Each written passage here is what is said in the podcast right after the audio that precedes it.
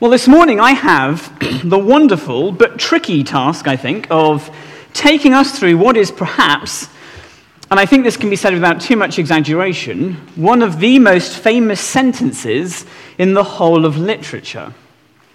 It certainly is the most well known verse in the whole of the Bible, of that there is no doubt. John 3 16.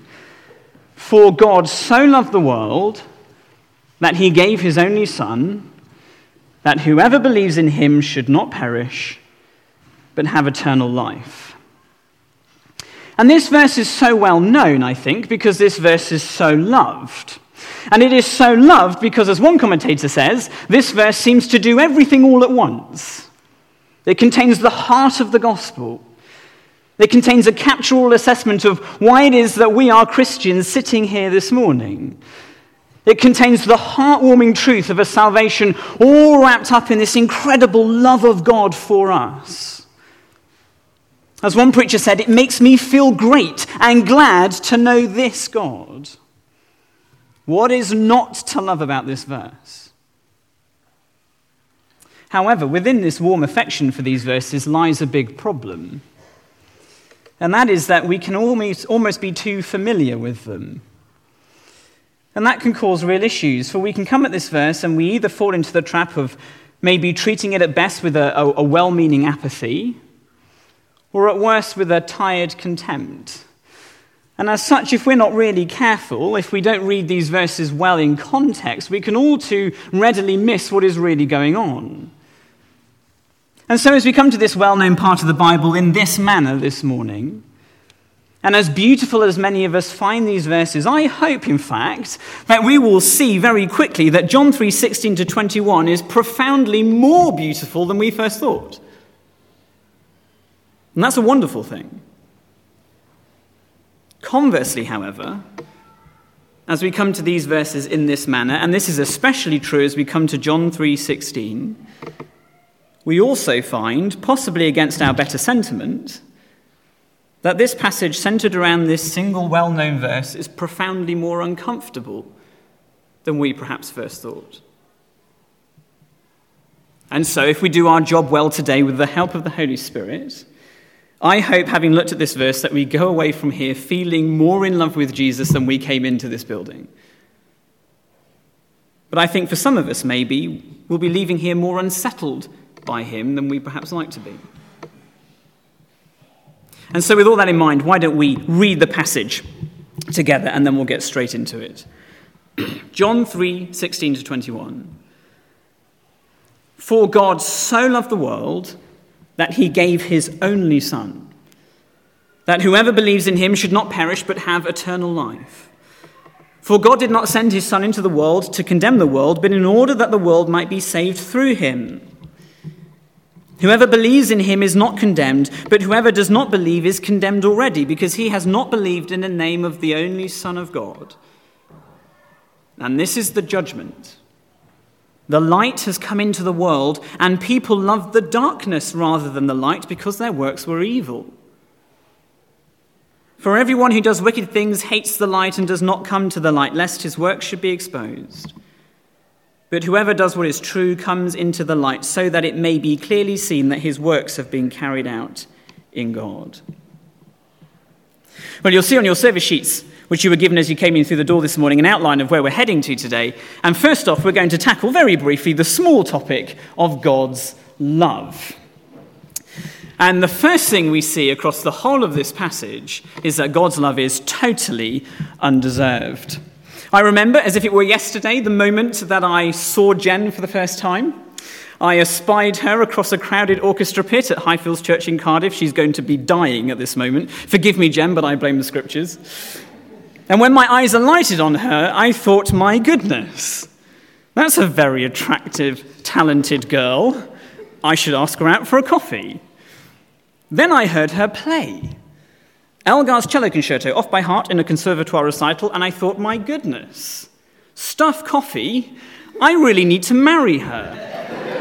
And so I pursued her, and praise the Lord, against, I'm sure, her better judgment, she gave in to my incessant love struck idiocy, and the rest, as they say, is history. Now, I am sure that for most of us here, we all have a sense of what falling in love, or at least what being attracted to someone or something, feels like. And I'm really not just talking about married love.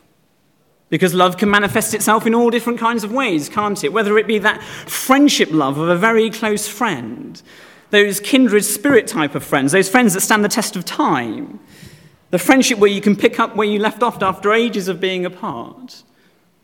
Or on another level, maybe just like being around your mates in an evening or with your family. On another level, you may have experienced the love of a gift, or a home, or a place, a place that tugs at your heartstrings, brings up memories of days long past, a place you yearn to return to. Now, we all know what that feels like. And that is because, as human beings, we are attracted to people. We're attracted to other things. It's in our makeup, it's in our DNA. That's how we function. And as wonderful and as great as those feelings are about a person or a place, as rewarding and fulfilling as that is, there is one fundamental truth that lies at the heart of all those kind of relationships. And that is that they are all based on the fact that there is something about that person which we find attractive. Now, I realize that's possibly the most obvious sentence I've ever spoken, but it's true, isn't it? I love how Jen looks, her talent, her character. There is something good or attractive about her that drew me in. I love the way my closest friend gets me, or who understands exactly how I feel at any given moment. I love how they inspire me. In short, with the people we love, there is something sparky and attractive and lovable about them. In short, when I say I love Jen, I'm saying in reality that there is something about Jen that is lovable. Well, it is in that light that this most well known of verses in Scripture stands out starkly. Because when we read John 3:16, it can make us feel that kind of fuzzy, warm feeling in the sense that God is falling in love with us all over again, like, like we fall in love with our best friends or our spouses. In the sense that there must be something that is inherently lovable about me. But the truth is staggeringly different. And the truth is staggeringly more uncomfortable than I think we would like. Because the stark reality is in this passage, and in the whole of the Bible, a reality that has been established in this book of John from chapter 1, is that we as humans, we the world, are truly repugnant. For God so loved the world. But what does the world look like? Well, look at the verdict that Jesus gives in regards to us, the world. It's found in verses 19 and 20. For this is the judgment, this is my verdict, in other words, says Jesus over humankind. The light has come into the world, and people loved the darkness rather than the light because their works were evil. You see what's going on here?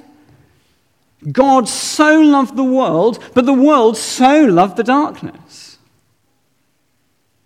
And here lies the desperate reality of this passage. It is the reality that we as the world are inherently unattractive and unlovable, mired in darkness. The assessment, the verdict of God's judgment over mankind is entirely negative. There is no redeemable feature about us at all. That's what the word world means in John. When John mentions the world, he uses it almost entirely negatively. The world, in John's language, isn't the universe in that sense. Rather, it is talking of people whose works are fundamentally evil, people who hide in darkness. However, it's in this refrain of darkness and light, isn't it, that we hear the, the strains of John 1 floating over this passage, don't we? It's only when we have John 1 in our minds do we really begin to understand what's going here. Turn back to John 1, verse, uh, verse 9 for a moment. Robin read John 1 1.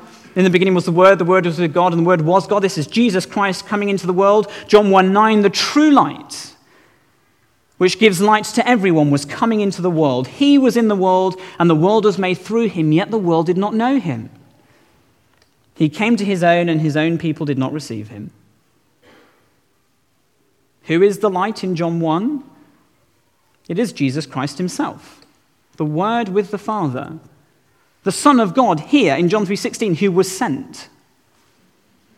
But what does the world do with this light? Well, it rejects him. What does the world love instead? The opposite. It loves the darkness.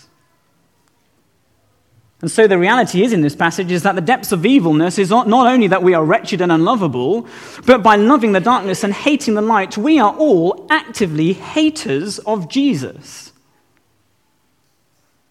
And this is where John really lowers the boom.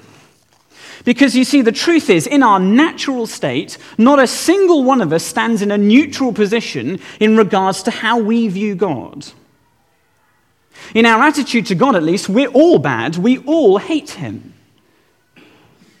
In other words, we're not standing in the middle ground or on the fence, as it were, making the decision whether to move over to love Him or to move over to hate Him, like He's vying for our vote. I'm already hating Him by loving the darkness. That's my natural position. That's where I'm born. That's where I work and thrive and exist. In fact, it is even worse than that. Because as a human, John 3 tells us, in my heart of hearts, hating Jesus and loving the darkness is where I want to be. Verse 19 and 20. This is the judgment. The light has come into the world, and people love the darkness rather than the light because their works were evil. For everyone who does wicked things hates the light and does not come into the light, lest his work should be exposed. As a fallen humanity, we are like rats in a filthy basement when the light is switched on. We would much rather cling to the dark than move into the light. And John tells us that is because we do not like what the light shows up. We all know what that feels like, don't we? As a kid, I remember being terrified, truly terrified, of dad finding out that I'd done something wrong. And so I would cower in fear, literally in the dark. I would literally turn out the light and hide under the bed, trying to hide myself from his light, as it were. Not because my dad was a horrible man, but because I didn't want him to see me as I was, as a dirty rat bag. As someone who had done something wrong, the thought of being found out was torturous. As adults, we still know what that feels like. Whether we're Christians or not here this morning, don't we? We all know the feeling of having to truly apologize to someone and to admit that we've done something wrong. Even when we pluck up the courage to do so, we squirm and try and make excuses and we fight our way out of it. It's excruciating. And it is so because we do not like the fact that that person will see me in the light as someone who has been rude or a gossip or fundamentally lazy. We don't like it. As a fallen humanity, we are so afraid that Jesus would expose our love for wicked things that we would rather have nothing to do with him. We'd rather hate him. As a fallen humanity, we would much rather cling to the dark and remain hidden. This, then, is God's verdict over humanity. We are dirty, wretched people who love the darkness and who hate Jesus. And what is God's response to us in this state? God so loved. That's his response. I question that any of us here in this room has truly loved people who treat us the way that we treat God. Not one of us has. As Don Carson says, there really is no illustration, there is no historical person, there is no incredible act that we can fall on that best explains or even begins to help illuminate just what God's love is really like. It is simply astonishing that God loves us. It is simply astonishing that God loves us.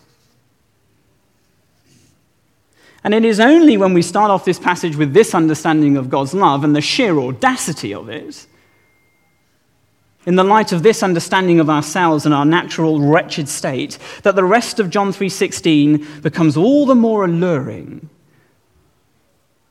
Because it is not enough that God merely loved us in our wretchedness and hatred, as, if he looked on from heaven at a great distance and yearned after us privately and in secret, as extraordinary as that would have been.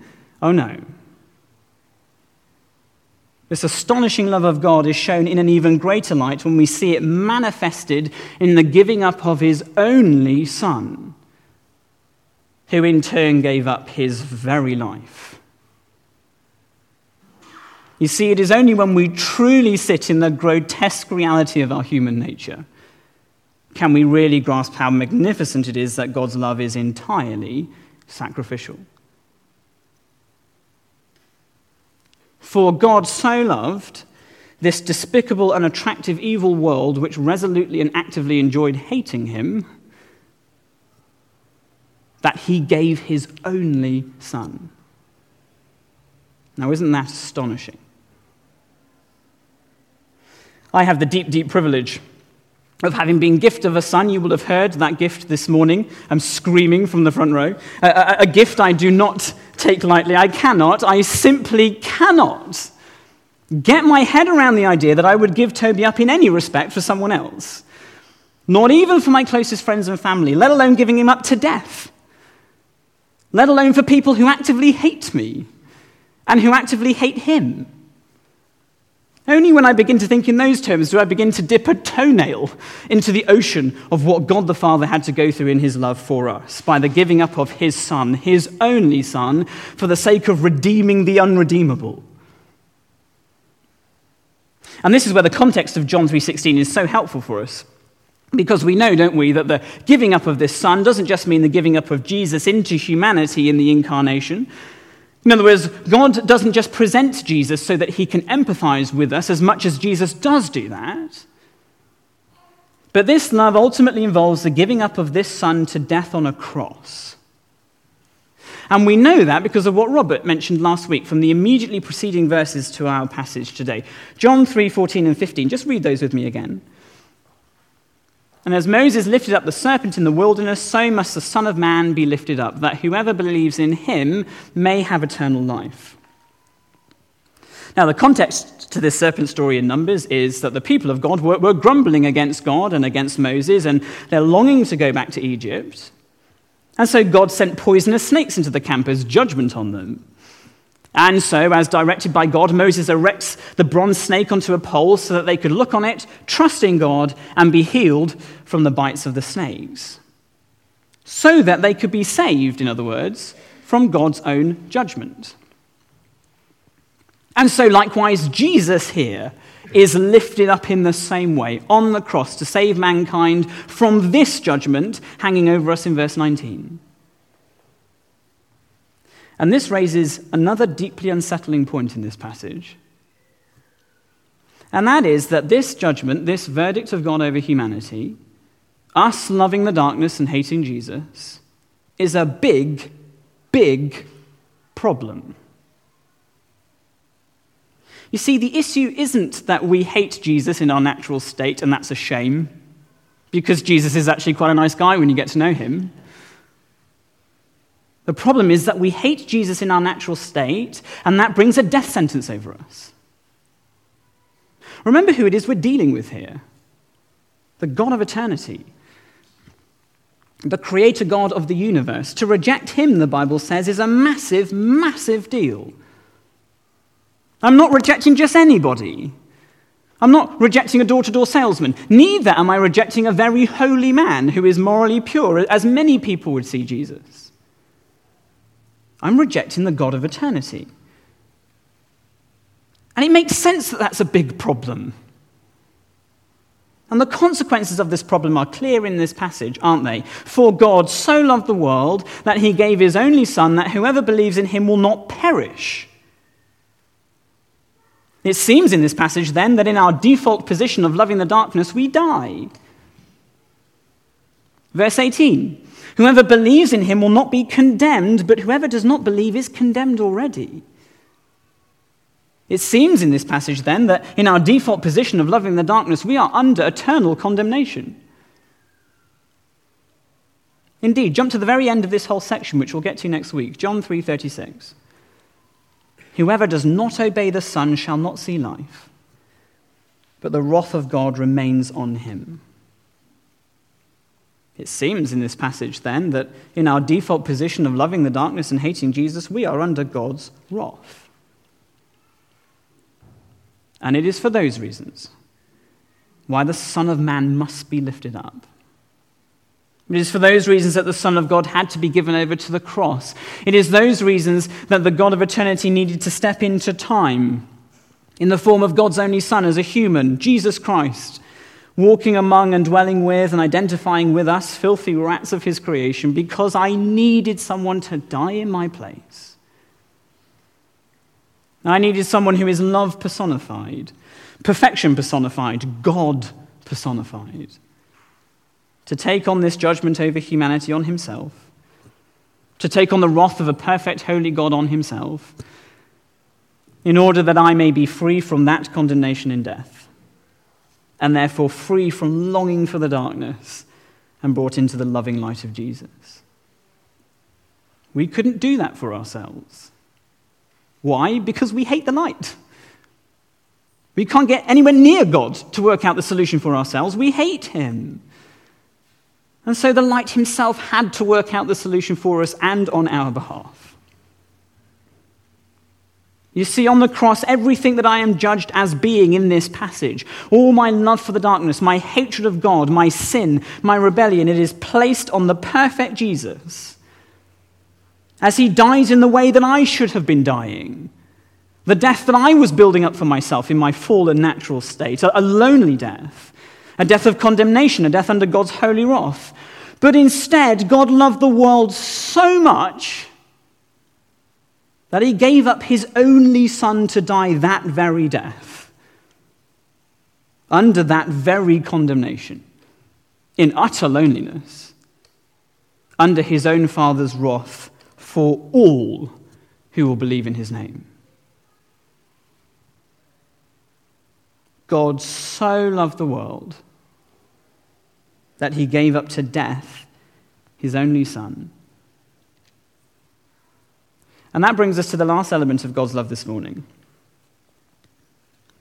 Because it is true that God, through the death of this Son, Jesus Christ, actively and substantially wins for us, therefore, a genuine, real, eternal salvation.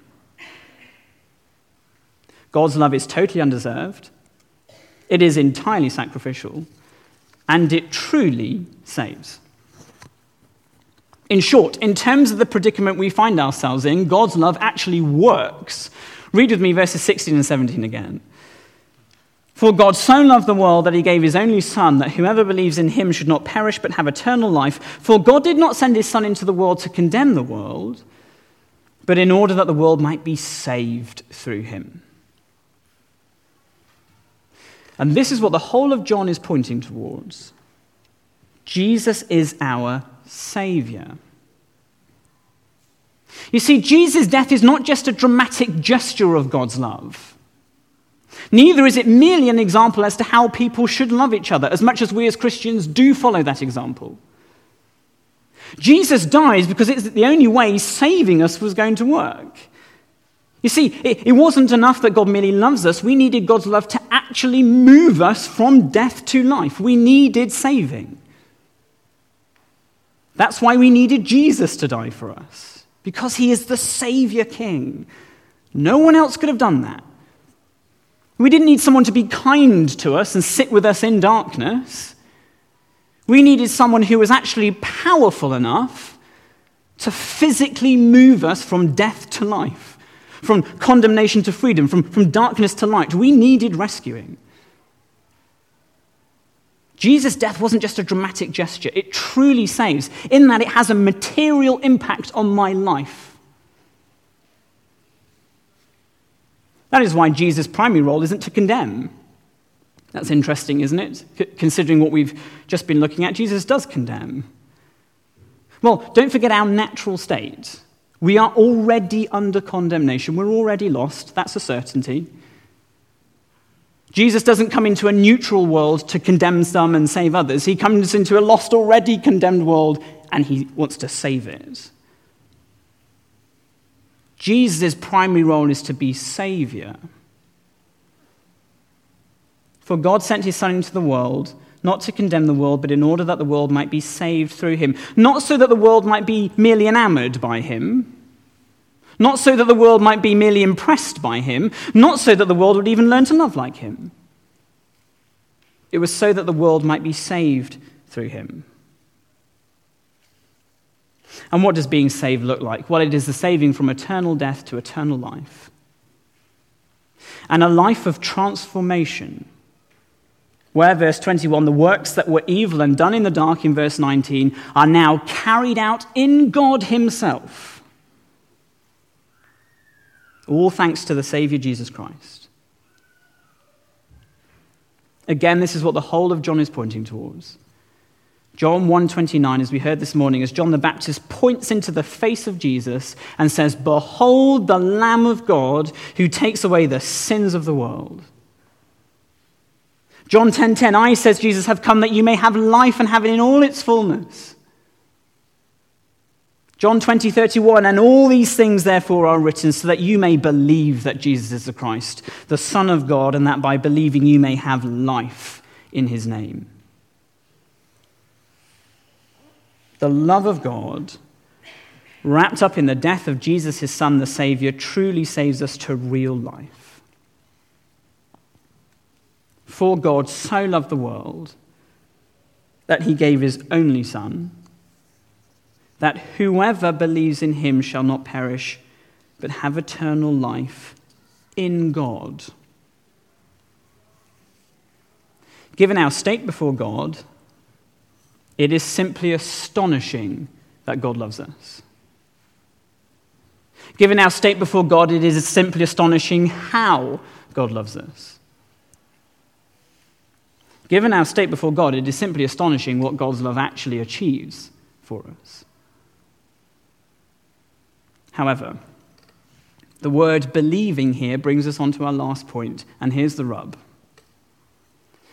If it is true that we are inherently unlovable and lovers of the darkness and haters of Jesus, and it is, and if it is true that this is a big problem for us, which leads us to being condemned and facing certain death, and we are, and if it is true that Jesus' sacrificial death is the only way by which the fallen world can be genuinely, truly saved from this reality, and it is, then it is also true that we have a serious, serious decision to make. In other words, what is our response to this love of God? Read with me the first three verses again for the last time. For God so loved the world that he gave his only Son, that whoever believes in him shall not perish but have eternal life. For God sent his Son into the world not to condemn the world, but in order that the world might be saved through him. For whoever believes in him is not condemned, but whoever does not believe is condemned already because he has not believed in the name of the only Son of God. Let's step out of the passage again for a moment. Remember what this passage immediately follows. It follows this extraordinary conversation Jesus has with Nicodemus. And the question that headlines this entire chapter is asked by Nicodemus in chapter 3, verse 4. How can a man be born when he is, he is old? Nicodemus asks Jesus. In short, in response to what Jesus has been talking about in verse 3, how can someone be born again, as you say, Jesus? in order that they can see the kingdom of heaven? Well, John 3:16 is the answer. That person needs to believe in the name of this only son of God. In Jesus. You see, it is not enough that you hear about this love of God this morning. It is not even enough that you assent to it being true. In order to be born again, in order to be able to see the kingdom of heaven, in order to be able to move from darkness into life, from death to life, you have to truly believe and put your trust in the fact that God so loved this world that he gave his only son to die the death that you really should have died. That's what Jesus is saying to Nicodemus. Jesus is saying to Nicodemus, You need to believe in me right in front of you. That's exactly what Jesus is saying to you this morning. There is a decision for Nicodemus to make in this chapter, and there is a decision for those of you who do not love Jesus to make this morning. I wonder how some of you are feeling at this moment. Some of you may be sitting here this morning and perhaps you're not a Christian. And you're thinking, well, hold on, Sam. This really is a bit extreme. I don't hate Jesus, I never have. I'm just not that fussed by him. Well, the judgment that God presents over humanity is that there is no neutral ground in respect to how we view God. There's no Switzerland to inhabit in regards to God. Verse 18 has just said that. If you are ambivalent to Jesus, or even if you don't really mind, but you haven't yet believed, then you're already in the condemnation camp. That is your natural state. But just look at what is offered to you an open gift of eternal life, wrapped up in the physical, real life person of Jesus, God's only Son. Thanks in no part to yourself given to you to receive this very morning purely out of God's love. All you have to do is believe in Jesus, trust Him that He's got this sorted. For those of you who have maybe been sitting in church for years, for decades even, and you've never truly believed in Jesus, you've maybe fought and fought for years against coming into the light and loving Him too in love with the darkness to really do anything about it, but perhaps too ashamed as to what he's going to show up. Wonderfully, he already knows what that is.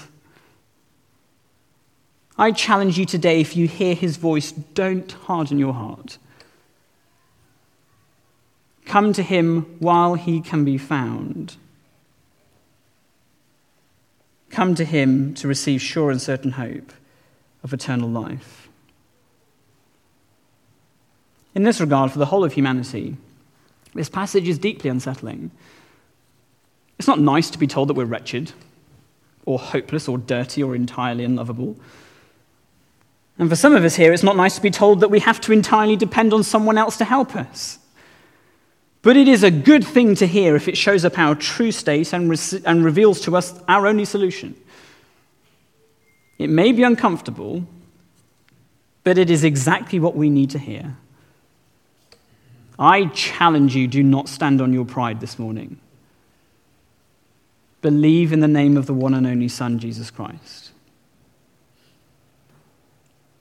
And in that light, I, I, hope for those of us who are Christians here this morning that the truth of this passage is profoundly more beautiful than you perhaps first thought. Because I am certain, for some of us here this morning, that there may be times in your life, very real times in your life, when you genuinely think that there is no one who loves you, where you feel that you would forever be alone, where you feel that the people you hold dear will one day disappear. Well, let this truth settle in your heart that there is at least one person who loved you so much that he found it fit to die for you.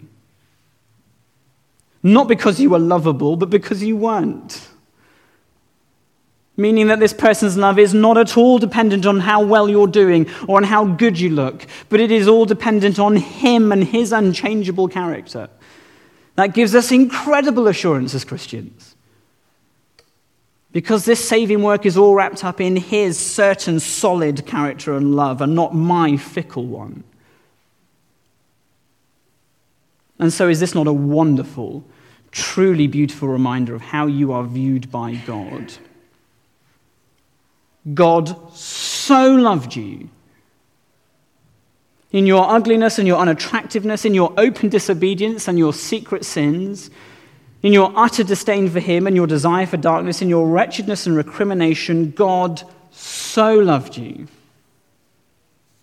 In your extreme anxieties and your public shame, in your constant pains and your weakening mortality, in your silent horrors and your private nightmares, in your all consuming physical, mental, spiritual, emotional battles that drain you of life, God so loved you.